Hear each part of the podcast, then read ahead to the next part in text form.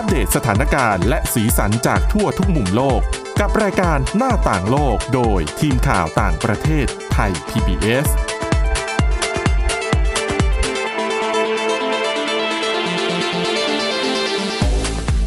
สวัสดีค่ะ คุณผู้ฟังค่ะต้อนรับเข้าสู่รายการหน้าต่างโลกค่ะ วันนี้นะคะ เรามีเรื่องราวแล้วก็บทความที่น่าสนใจหลายเรื่องเลยนะคะ รวบรวมมาเล่าให้คุณผู้ฟังนั้นได้รับฟังกันค่ะ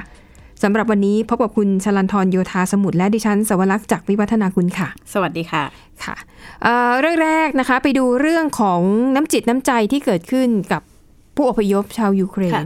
ก็ต้องยอมรับเลยนะคะว่าวิกฤตที่เกิดขึ้นในครั้งนี้เนี่ยมันทำให้เราได้เห็น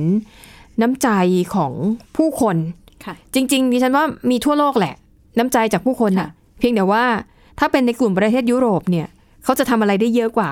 เพราะว่าด้วยภูมิประเทศเขาอยู่ใกล้กันไง การส่งอาหารการให้ความช่วยเหลืออะไรเนี่ยมันจะแบบทำได้ง่ายกว่าเราอย่างอย่างเรานี่ประเทศไทยมันอยู่ไกลเหลือเกินนะคะ วันนี้ค่ะก็เลยมีตัวอย่าง อันนี้เป็นกลุ่มแท็กซี่อาสาน่าค่ะชื่นชมมากนะคะ เป็นกลุ่มแท็กซี่อาสาจากประเทศสเปนค่ะ คือแท็กซี่กลุ่มเนี้ยเขามีไอเดีย รวมตัวกันว่าจะขับรถจากสเปนเนี่ยค่ะไปที่โปแลนด์ เพื่อไปรับผู้อพยพยูเครนอืมใครที่อยากมาสเปนก็ค่ะนั่งรถมาด้วยกัน ถามว่าทำไมต้องเป็นโปแลนด์ โปแลนด์เป็นประเทศที่รับผู้อพยพจากยูเครนมากที่สุดค่ะนะคะ แล้วก็ระยะทางก็ไม่ใช่ใกล้ๆนะคะค่ะ คือเท่ากับตีรถไปกลับกรุงแมดริดของสเปน ไปวอร์ซอโปแลนด์ รับผู้อพยพเสร็จ ตีรถกลับมาที่กรุงแมดริดอีก ระยะทาง 6,000 กิโลเมตร โอ้ก็เท่ากับวิ่งอะไรดิฉันกำลังพยายามนึกว่าเชียงรายลงใต้สุด แล้วก็ตีขึ้นมาอีกใช่ไหมเออนะคะ แล้วไอเดียเนี้ยเขาเกิดมาจากอะไรเขาบอกว่าเกิดมาจากกลุ่มคนขับรถแท็กซี่เนี่ยแหละค่ะก็บอกว่า คนขับรถแท็กซี่ก็ต้องไปรอที่สนามบินใช่ไหมคือรอลูกค้าค่ะค่ะเขาบอกเออตอนที่รอลูกค้าเนี่ย คนขับแท็กซี่ก็คุยกัน เรื่องสถานการณ์ในยูเครนนี่แหละว่าเนี่ยกองกำลังรัสเซียใช้กำลังโจมตียูเครนนู่นมีคนเดือดร้อนอพยพออกมาเป็นล้านล้านๆคน แล้วก็มีใครคนหนึ่งพูดขึ้นมาว่า เอ๊ะแล้วทำไมเราไม่ขับรถไปรับผู้อพยพชาวยูเครน แล้วกลับมาสเปนล่ะ ปรากฏว่าไอเดียนี้หลายคนซื้อนะบอกเอ้าก็ดีสิอืมเอาเห็นด้วยนะคะ ก็เลยประกาศรับคนที่สนใจจะเข้าร่วมค่ะในโครงการนี้ รถแท็กซี่ก็คือรถของแต่ละคนนั่นแหละค่ะแล้วรถแท็กซี่ที่ดิฉันเห็นในภาพข่าวอะ มันจะเป็นแบบหลายแบบ แท็กซี่เขาจะแบบเป็นแบบรถตู้ก็มีนะอืมเหมือนเป็นรถตู้แบบคันเล็ก ๆอะค่ะ เป็นรถเก๋งแบบสี่ที่นั่งเป็นรถแวนเนี่ยคือมีหลายประเภท ก็โครงการนี้นะคะ ได้รถแท็กซี่มาทั้งหมด29 คันอืมแต่ละคันจะมีคนขับสองคนค่ะเอาไว้สลับกันขับค่ะซึ่งดิฉันเข้าใจว่ากฎหมายเรื่องจราจรที่นั่นอ่าน่าจะเข้มงวดเนาะห้ามแบบขับเกินเวลา เออ อะไรอย่างเงี้ยนะคะ ป้องกันความเหนื่อยล้าของคนขับด้วย อะ ก็รวมตัวอะไรกันได้เสร็จ เงิน ช่วงนี้น้ำมันแพงด้วยค่ะให้คนขับแท็กซี่ออกค่าน้ำมันเองนี่อาจจะอาจจะเกินไปหน่อย ค่ะ คือ ออกแรงหรือว่าอาสาลงแรงขับรถให้ก็โอเคแล้ว แต่จะต้องให้มาออกค่าน้ำมันซึ่ง 6,000 กิโลเมตรเนี่ยก็น่าจะแพงมากๆ น่าจะคน่าจะหลายอยู่ไม่น่าจะไหวนะคะ ก็เลยมีการประสานงานค่ะ เป็นสมาคมคนขับรถแท็กซี่ในกรุงมาดริดเนี่ยแหละค่ะอ้าวก็รับเรื่องประสานงานแล้วก็ประกาศระดมเงินบริจาคอืมได้มาประมาณ1ล้าน5แสนบาทค่ะ ก็ เอามาใช้กับการเดินทางในครั้งนี้ หลักๆ เนี่ยมันจะไปตกอยู่ที่ค่าน้ำมัน ค่าเชื้อเพลิงรถอ่าแล้วก็ค่าทางด่วนค่ะนะคะอันที่เหลือนิดๆหน่อยก็จะเป็นค่าค่ากินอะไรของคนขับรถแท็กซี่อะนะคะ ก็อะตกลงก็เคลื่อนขบวนกันออกจากกรุงมาดริดไปที่วอร์ซอร์การเดินทางราบรื่นดีนะคะ ไม่ได้มีปัญหาอะไร แล้วก็โครงการนี้เนี่ยก็ยังได้รับการ ประสานงานทำงานร่วมกับสถานเอกอัครราชทูตยูเครนในกรุงมาดริดของสเปนด้วยค่ะสถานทูตเนี่ยจะเป็นคนคัดเลือกว่าผู้อพยพคนไหน ที่จะได้เดินทางมากับขบวนรถแท็กซี่อาสาอืมชุดนี้ค่ะนะคะ เพราะสถานทูตก็ต้องมีข้อมูลอยู่แล้วใช่ไหมคะ แล้วก็เอ่อสถานที่ที่ชาวยูเครนที่ผู้อพยพเนี่ยเลือกที่จะไปอยู่ส่วนมากก็จะต้องเป็นประเทศที่เขามีเพื่อนอืมหรือมีสมาชิกในครอบครัว หรือมีญาติค่ะอยู่ที่นั่นอยู่แล้ว อะไรแบบเนี้ยอะสถานทูตก็จะดูแล list รายชื่อพวกนี้ค่ะมาให้นะคะ ดังนั้น หน้าที่ของคนขับก็คือ ขับไปถึงปลายทางอย่างปลอดภัยอืมรับผู้อพยพขึ้นรถ แล้วก็กลับมาที่กรุงมาดริดนะคะ ทีนี้ไอ้เรื่องราวที่มันน่าสนใจเนี่ยคือ ตอนที่ผู้อพยพขึ้นรถมาแล้วค่ะ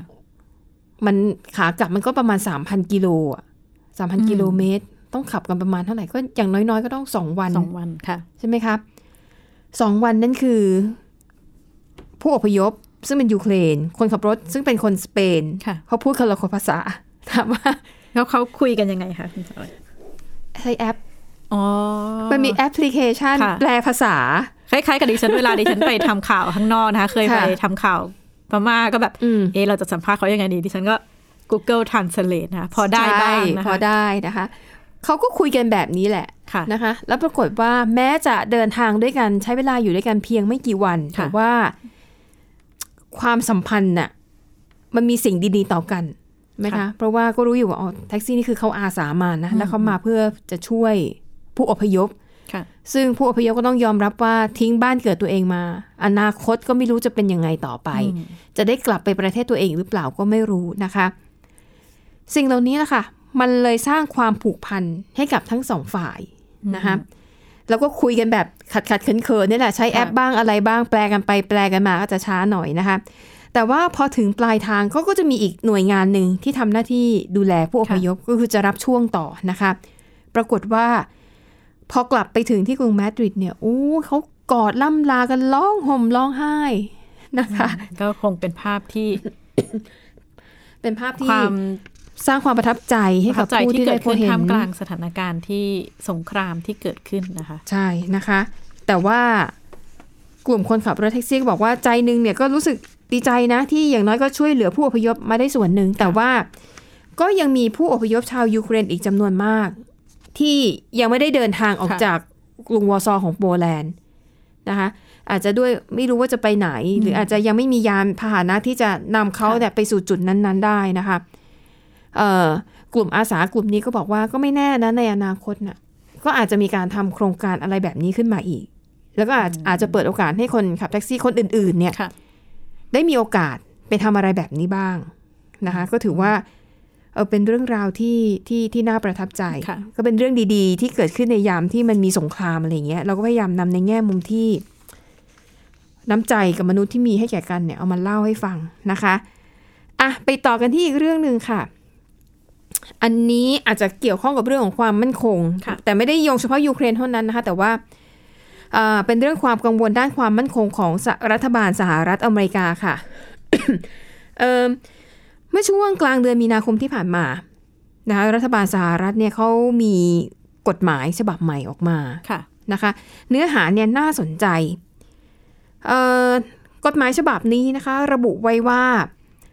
ห้ามเจ้าหน้าที่ที่เคยทำงานกับหน่วยงานด้านข่าวกรอง คนที่มีทักษะเรื่องของการเป็นสายลับค่ะหรือคนที่เข้าถึงความลับด้านความมั่นคงของชาติของสหรัฐอเมริกา ห้ามบุคคลที่มีคุณสมบัติดังที่ว่ามานะคะ ไปทำงานให้กับรัฐบาลต่างชาติอืมในระยะเวลา2ปีครึ่งหลังจากที่คุณลาออกค่ะจากหน่วยงานของรัฐบาลสหรัฐอเมริกาอืมอ่า นะคะ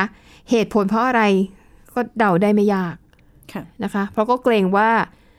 รัฐบาลต่างชาการเปิดเผยข้อติมูลใช่ค่ะโดยเฉพาะยิ่งรัฐบาลต่างชาติที่ไม่ค่อยเป็นมิตรกับสหรัฐค่ะก็อาจจะฉวยโอกาสเอาทักษะ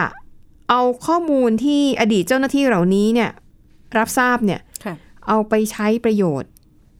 เพื่อตัวเองหรือเปล่า โดยเฉพาะอย่างยิ่ง อาจจะเป็นข้อมูลที่ ย้อนกลับมาทำร้าย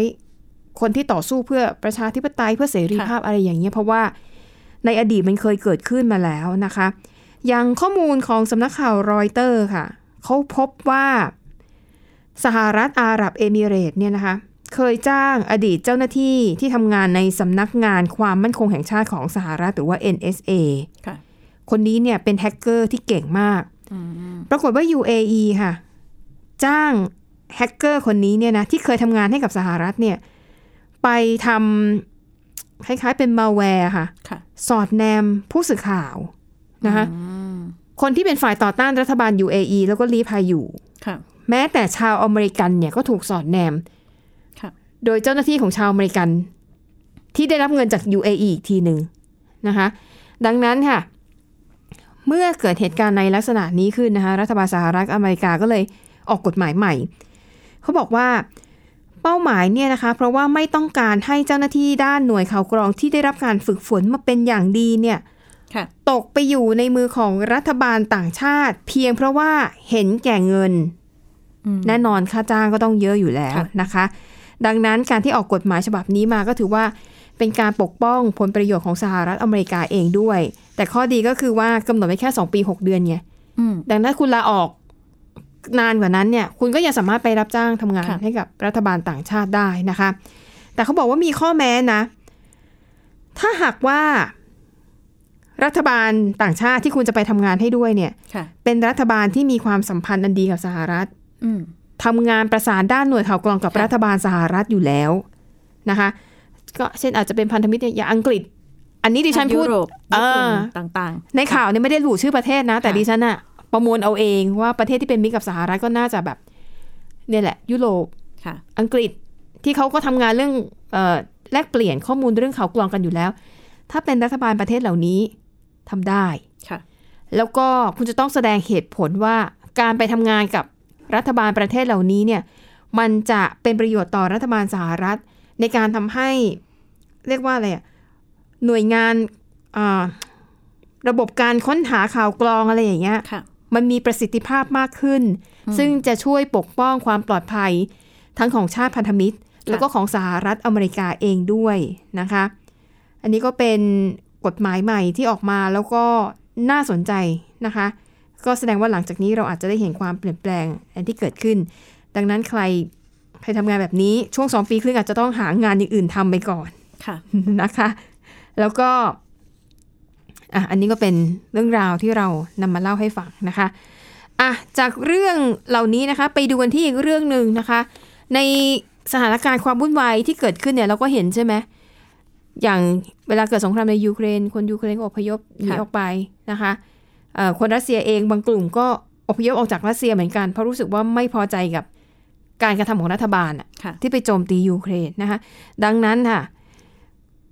เรื่องของการย้ายประเทศเนี่ยมันก็เลยกลายเป็นกระแสเมืองไทยเราก็มีอืมนะคะ ดังนั้นวันนี้คุณชลันทรนะคะไปเจอบทความอันหนึงน่าสนใจค่ะเขาบอกว่า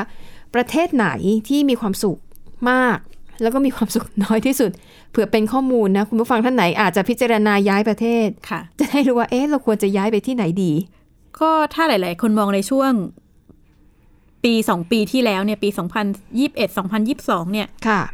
อ่อ นิยามที่มาระบุสองปีที่ผ่านมาคงไม่มีใครนึกถึงอืมคำว่าความสุข เพราะว่าค่ะผ่านมาสองปีนี่มีทั้งโรคระบาดโควิด -19 ใช่สงครามต่างๆ ที่เกิดค่ะขึ้นทั่วโลกนะคะอืมแต่ว่าการจัดทำรายงาน ดัชนีความสุขของประเทศเนี่ยค่ะปีนี้เป็นปีที่ครบครบรอบ10ปีค่ะแล้วก็ยังมีการจัดทำกันต่อเนื่องนะคะ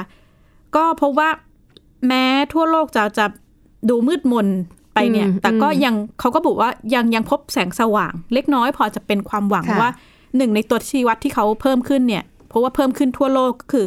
ความเมตตาอืมอารีต่อกันการช่วยเหลือ ซึ่งกันและกันระหว่างเพื่อนมนุษย์ที่เพิ่มขึ้นนะคะ แม้ค่ะว่าสถานการณ์มันจะไม่ค่อย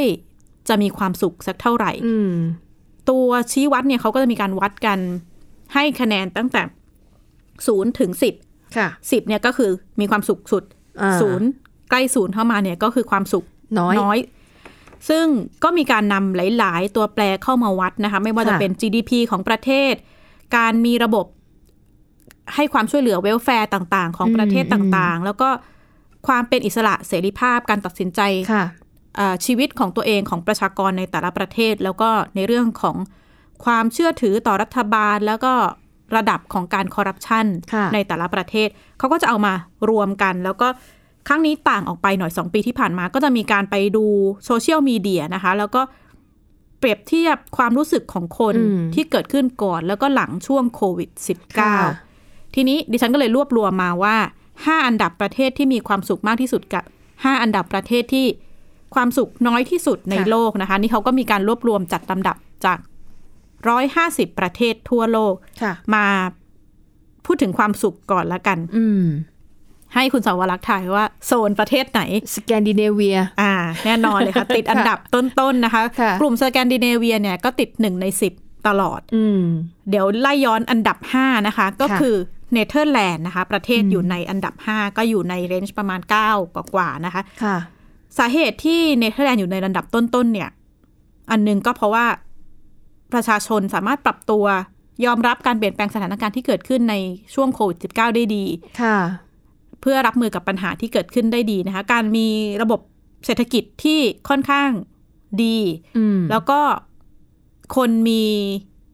อิสรภาพในการเลือกการดำรงค่ะชีวิตไม่ถูกจำกัดอืมอืมค่อนข้างเขาเรียกว่าเป็น personal freedom ที่ค่ะค่อนข้างสูงอืมแล้วก็การคอร์รัปชันน้อยนะคะ นี่ก็ค่ะเป็นเหตุผลที่ทำให้เนเธอร์แลนด์อยู่อันดับ 5 แต่ว่าก็มีรายละเอียดที่น่าสนใจว่า พบ การพบความสุขน้อยลงอืมเมื่อเทียบกับปีก่อนๆในกลุ่มคนรุ่นใหม่ค่ะคนวัยรุ่น คนกลุ่มเจนซีต่าง ๆ เนี่ย แต่ว่าขณะที่คนกลุ่ม 60 ขึ้นค่ะก็มีความสุขมากขึ้นนะคะค่ะส่วนอันดับที่ 4 สวิตเซอร์แลนด์นะคะ อาจจะสังเกตได้ว่าหลาย ๆ ประเทศที่มีความสุขเนี่ย ก็จะมีปัจจัยคล้าย ๆ กันก็คืออมีความเป็นเคารพต่อการเป็นเอ่อชุมชนค่ะ ให้ความเคารพต่อความเป็นเอ่อบุคปัจเจกบุคคลค่อนข้างสูงอย่างสวิตเซอร์แลนด์เนี่ยถ้าหลาย ๆ คนเคยไป ตรงเวลามากทุก ๆ อย่างค่ะรถเดินทางต่างๆ เพราะว่าเขาก็บอกว่าเนี่ยมันเป็นแนวคิดในเรื่องของการเคารพการเป็นปัจเจกบุคคลต่าง ๆ เพราะฉะนั้นเนี่ยนโยบายที่เกิดขึ้นในค่ะประเทศ ก็จะผูกพันอยู่กับการเคารพความสำคัญของคนความเป็นชุมชน ไม่ว่าจะเป็นการ ให้มี healthcare โปรแกรมอืมระบบสุขภาพต่างๆ ที่สนับสนุนการช่วยเหลือคนสวิตเซอร์แลนด์นะคะ แล้วก็เอ่อรวมไปถึง การมีสุขภาพที่ดี ถ้าสังเกตถ้าเทียบยุโรปกับสหรัฐเองเนี่ยอืมชาวยุโรปก็จะมีการออกกำลังกายการมีพื้นที่สีเขียวอ๋อค่อนข้างค่ะเยอะกว่า อันนี้ก็เป็นส่วนหนึ่งที่ส่งผลให้โซนยุโรปเนี่ยจะอยู่อันดับต้นๆของประเทศที่มีความสุขนะคะค่ะ อันดับ3ไอซ์แลนด์ค่ะก็คล้ายๆกันก็ในเรื่องของ sense of community การเป็นอืมชุมชนอืมร่วมกันนะคะ ก็มีรายงานว่าอย่างในในไอซ์แลนด์เนี่ย คน 99%ที่ตอบแบบสอบถามเนี่ยระบุว่า เขารู้สึกว่าเวลาเกิดปัญหาเนี่ยเขามีคนที่จะหันไปพึ่งพาคุยด้วยได้อันนี้ก็เป็นหนึ่งในเหตุผลที่ทำให้ความสุขค่อนข้างเยอะนะคะ อีกอันที่น่าสนใจคือการมีความเท่าเทียม การดึงการมีส่วนร่วมของคนในพื้นที่ รวมไปถึงความโปร่งใสของรัฐบาลทำให้คนไอซ์แลนด์เนี่ยค่อนข้างเชื่อมั่น ต่อรัฐบาลค่อนข้างเยอะนะคะ เพราะว่าค่ะทุกอย่างเนี่ยดำเนินไปด้วยการโปร่งใสตรวจสอบได้ต่างๆ ก็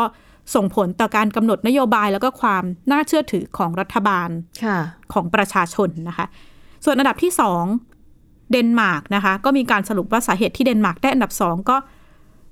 เป็นเรื่องของความ caring การเข้าใจการความเป็นอิสระในการอืมเลือก แสดงแนวคิดต่างๆ ความมีน้ำใจแล้วก็ในเรื่องของรายได้สุขภาพแล้วก็การมีรัฐบาล หรือว่าระบบบริหารประเทศที่ดีอืมสุดท้ายอันดับหนึ่งให้คุณนะถ่ายสวีเดนป่ะฟินแลนด์ค่ะ ครองมาใกล้ๆกัน ใกล้ๆกันแต่อันนี้ ครองมาห้าปีแล้วนะคะ ฟินแลนด์ค่ะติดอันดับหนึ่งฟินสมชื่อมาห้าปีแล้วอืมแล้วก็ อยู่ในอันดับหนึ่งในลักษณะที่คะแนนนำประเทศอื่น ๆ มาตลอดค่ะเลยเขาก็ระบุว่ามีหลายเหตุผลหนึ่งก็คือเอ่อบรรยากาศธรรมชาติสวยงามค่ะความยังเป็นเขียวกรีนนารีอืมต่างอืมๆที่เป็นนโยบายของเขาเนี่ย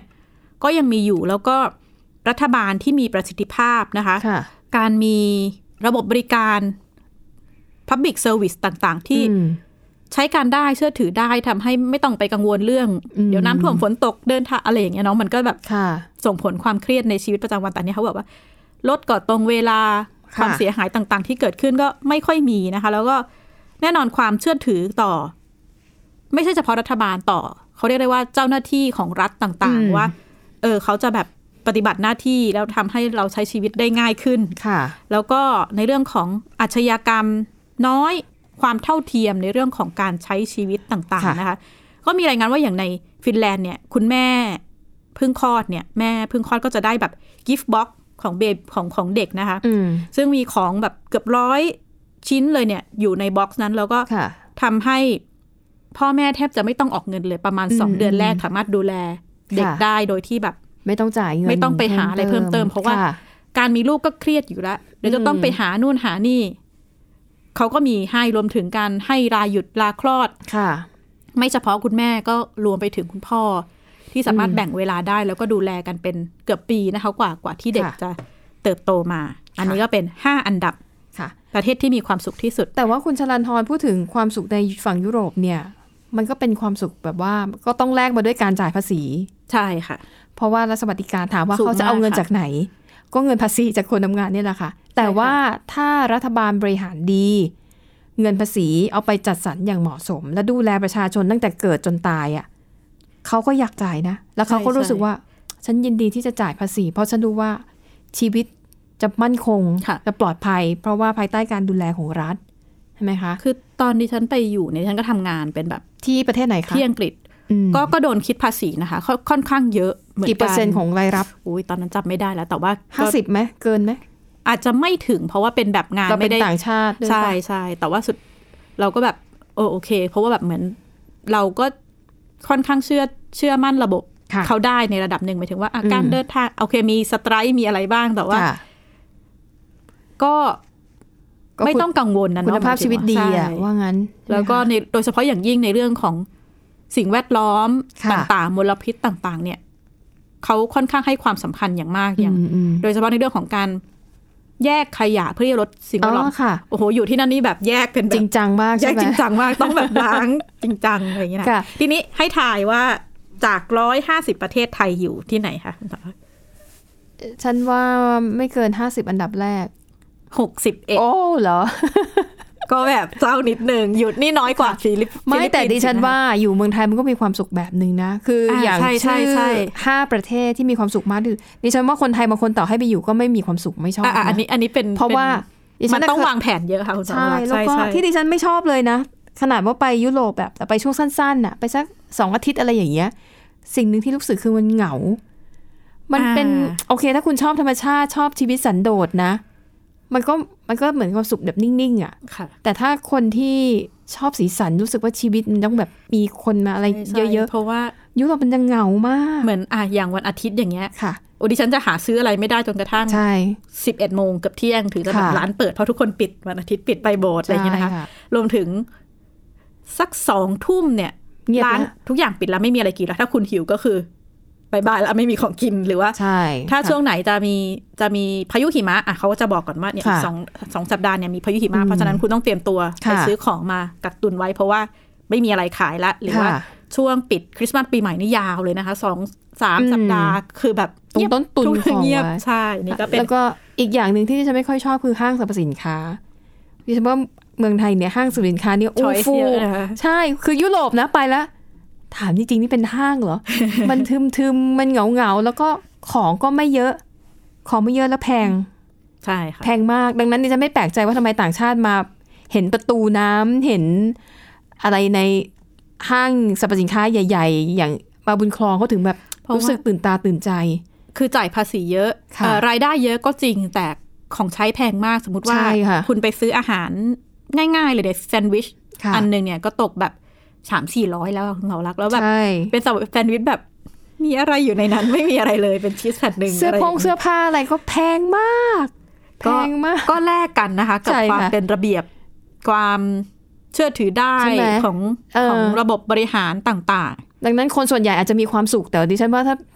ถ้าเป็นคนไทยดิฉันว่าอย่างๆสีฉันสันคนอาจหนึ่งจะไม่ค่อยมี มันไม่ค่อยสนุกใช่ค่ะมันรู้สึกที่มันเหงาอะอะไปดูอะห้าประเทศที่ความสุขน้อยแล้วกัน มีอะไรบ้างคะ อันนี้ก็เข้าโหมดเศร้าเลยนะคะค่ะเราก็ไล่อันดับ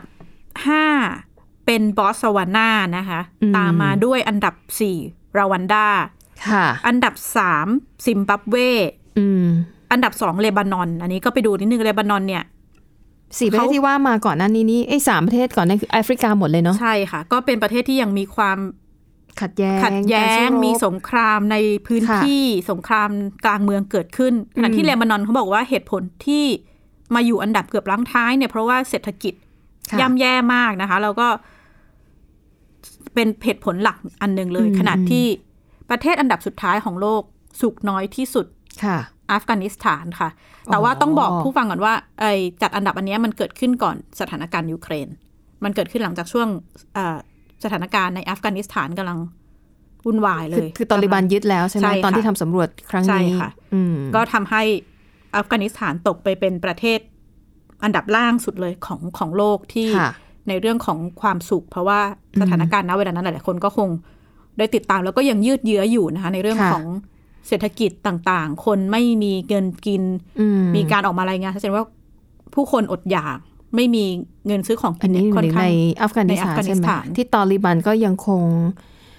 ลิดรอนสิทธิของผู้หญิงทำทำงานได้แค่บางอย่างเอ่อเรียนหนังสือก็เรียนเรียนได้บ้างเรียนไม่ได้บ้างนะคะคำสั่งก็ออกมาสับสนตลอดเวลา ก็มันก็เลยทำให้คนหนึ่งมันไม่ไม่รู้อนาคตตัวเองค่ะทำงานมาแล้ว เรียนหนังสือจบแล้วแล้วจะไปไหนต่อ ไอ้ที่เรียนอยู่ก็ไปเรียนต่อไม่ได้ แล้วมันจะชีวิตจะเป็นยังซึ่ไงง หลาย ๆ ประเทศเนี่ยค่ะรวมทั้งพม่าเองยูเครนเองเนี่ย อนาคตคือดิฉันเคยเคยได้คุยกับเพื่อนประเทศที่แบบลิเบียต่างๆ หรือว่าเอ่ออิหร่านเนี่ยก็เคยคุยว่าเอ๊ะแล้วทำไม เพราะบางคนเนี่ยเป็นลักษณะเดินทางมาเรียนต่างประเทศ แล้วก็ค่ะขอทุนเรียนต่อเนื่องนะคะดิฉันก็ได้คุยว่าเออแล้วไม่อยู่ไม่อยากกลับไปประเทศบ้างเหรอไปทำงานเขาบอกว่า มันไม่มีความฝันไม่มีความหวังอะไรค่ะในประเทศเขาแล้วมันไม่เหลืออะไร ก็ไม่รู้ว่าจะกลับไปทำไม พอดิฉันได้ยินรู้สึกว่า โอ้โห มันเศร้าเนาะสำหรับอ่าฮะค่ะประชากรประเทศหนึ่งที่แบบ เออ ไม่กลับไปแล้วเพราะกลับไปแล้วไม่รู้ว่า ไม่มีความหวังเหลืออยู่แล้วอะไรอย่างเงี้ยทำอะไรหรือมีความหวังอะไรอืมอืมนะคะก็หวังว่า ไทยคงไม่ไม่ไม่ไม่เดินหน้าไปถึงขนาดนั้นนะคะ เราก็อยู่แบบเป็นไทยอาจจะต้องการเห็นการพัฒนาเปลี่ยนแปลงมากขึ้น โดยเฉพาะ factor หลัก ๆ ที่ส่งผลให้ประชาชนมีความสุขเราน่าจะนำมาพิจารณาในเรื่องของ transparent ของภาครัฐ การพิสูจน์ได้หรือความเชื่อถือได้ของค่ะ ระบบบริการสาธารณสุข ระบบให้ความช่วยเหลือต่างๆ นี่ก็น่าจะเป็นประเด็นที่เรานำมาพิจารณา แล้วก็สร้างความสุขให้ค่ะคนไทยเพิ่มมากขึ้นค่ะค่ะอะ แล้วทั้งหมดนี้ค่ะคือรายการหน้าต่างโลก ขอบพระคุณคุณผู้ฟังสำหรับการติดตามค่ะ วันนี้หมดเวลาแล้วนะคะ เราสองคนและทีมงานลาไปก่อนพบกันใหม่ตอนหน้า สวัสดีค่ะ สวัสดีค่ะ Thai PBS podcast. View the world via the voice.